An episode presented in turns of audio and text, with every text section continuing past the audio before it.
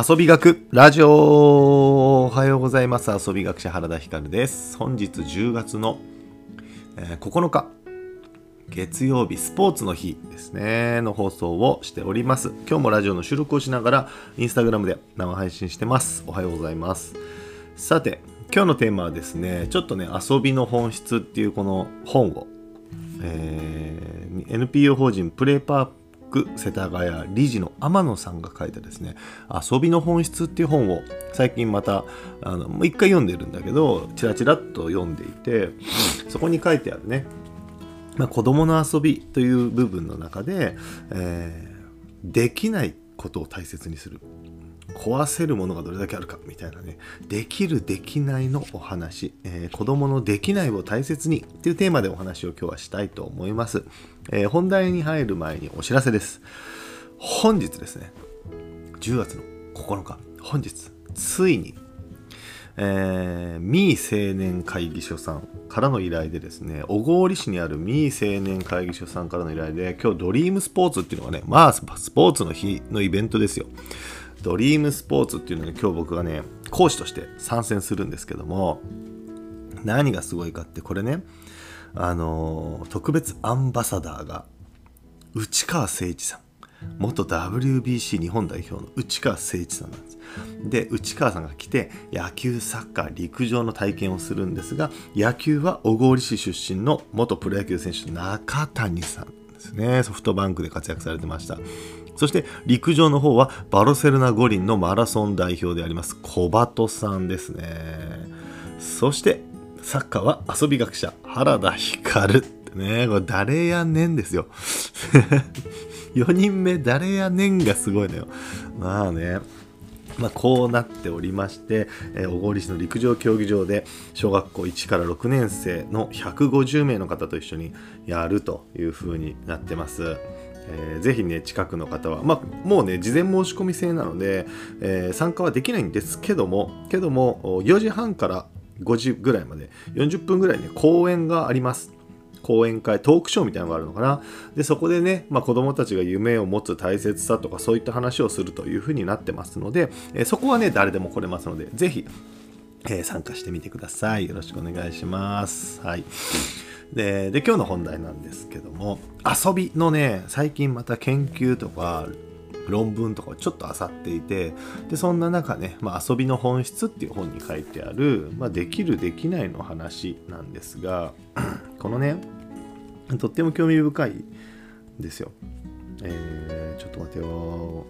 どこだったっけな。えーこの本はね、すごく面白いで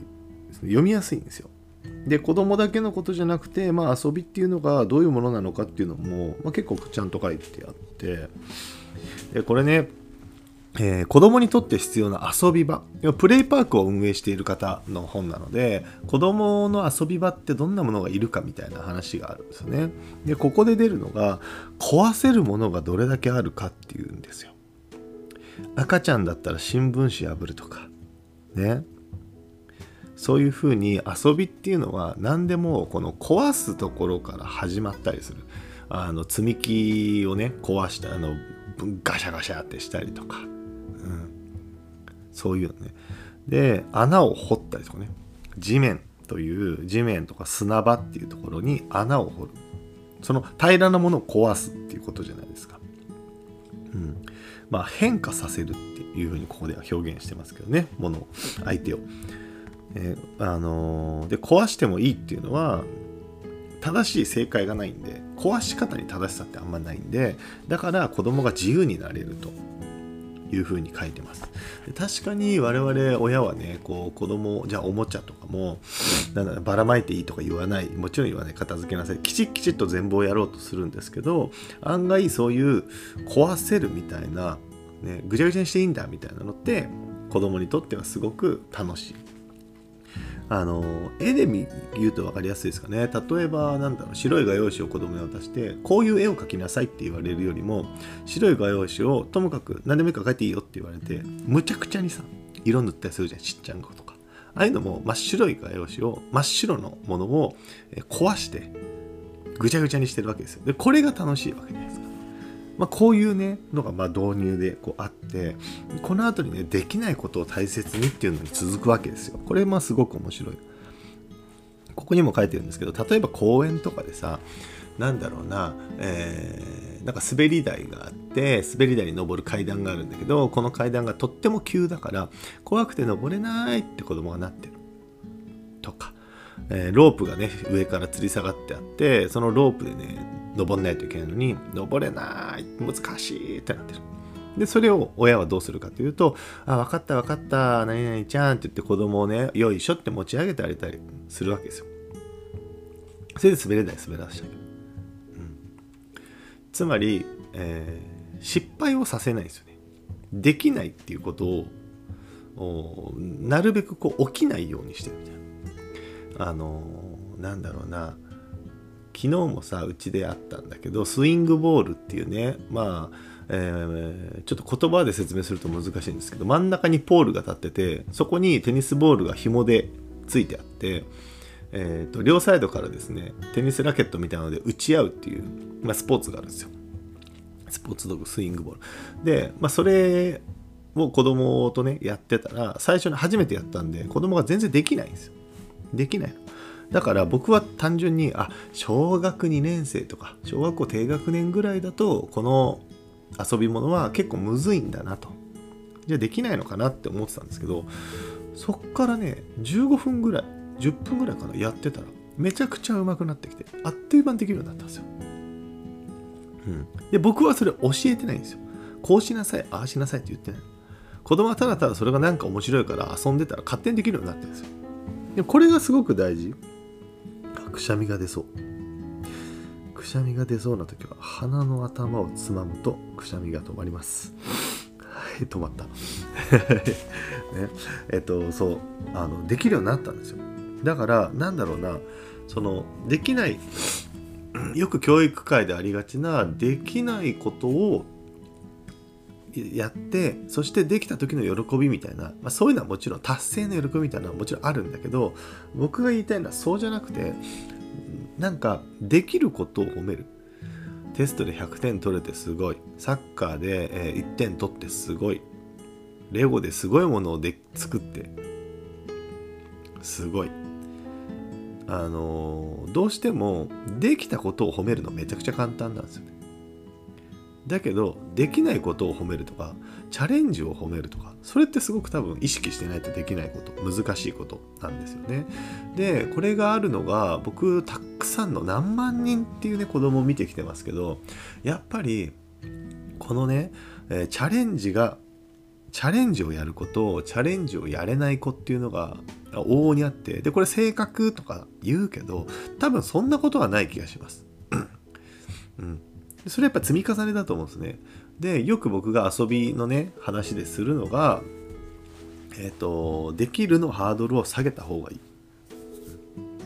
で、よく話をするんです。ね、例えばサッカーできるって言われた時に、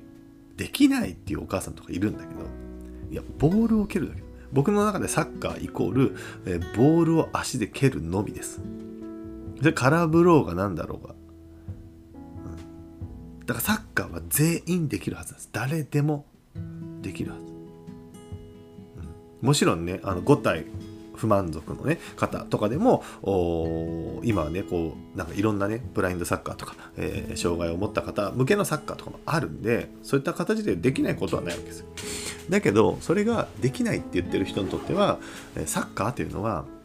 狙ったところにボールを蹴るができるだよねとかそういう風になっちゃってだからできるのハードルをとても下げてあげるっていうのは、まあ、すごく大事なことだと思うんですよね。で逆にだから子供たちでも言うとうちの子が何ができた何ができないっていうのも、えー、そのできるできたにフォーカスするんじゃなくてできないを大切にしてあげるだからこそできないが大切なんだなと思ったらできないシーンを減らそうとか思わないわけですよここ登らせてあげようじゃなくてさやってみさせてできなくてできないんだったらしゃあないやん。それでええやん。死にゃせんみたいなね。だそういうことってとっても大事で遊び心がここで培われるのができるできないじゃなかったんだなこれって。ただロープにぶら下がってこうやってるのが登れてないけど楽しいんだこれが遊びじゃないですか。遊び学遊び、えー、心っていうのを姿勢なんでね遊び心っていうのは。遊び心を持ちたいとかみんな子供を遊ばせたい。自分が遊びたい。遊べる家庭にしたい。そう思った時にこのできないというのはとても大切だということはですね、まあ、まさにまこの本を読んでも、まあ、とってもあの僕もあ確かにそうだなっていうのはすごく思いました。えー、ぜひ皆さんもですね、あのー、ご家庭でなんか子供たちがやってる時とかにできることじゃなくて今日ね、まあ、お休みの日なので今日一日だけでもまずはやってみるといいんじゃないかと思ってます。子供ができないこと、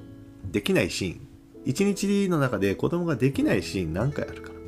できないことを何回あるかな。そこに対して自分は何て言ってるかな。